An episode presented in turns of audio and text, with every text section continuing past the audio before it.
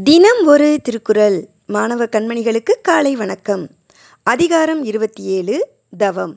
குறள் எண் இருநூற்றி அறுபத்தி மூன்று. துறந்தார்க்கு துப்புரவு வேண்டி மறந்தார்கொள் மற்றையவர்கள் தவம்.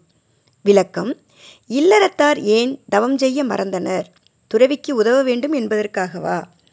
துறவிகளுக்கு உணவு முதலியவற்றை கொடுக்க வேண்டும் என்பதற்காகவே இல்லறத்தில் நிற்பவர் தவம் செய்தலை மறந்தனர் போலும் என்று கூறுகிறார் திருவள்ளுவர். மீண்டும் குரல். துறந்தார்க்கு துப்புரவு வேண்டி மறந்தார்கொல் மற்றைய அவர்கள் தவம். நன்றி மாணவ செல்வங்களே. வாழ்க வளமுடன் வாழ்க வையகம். மகிழ்ச்சியாய் இருங்கள்.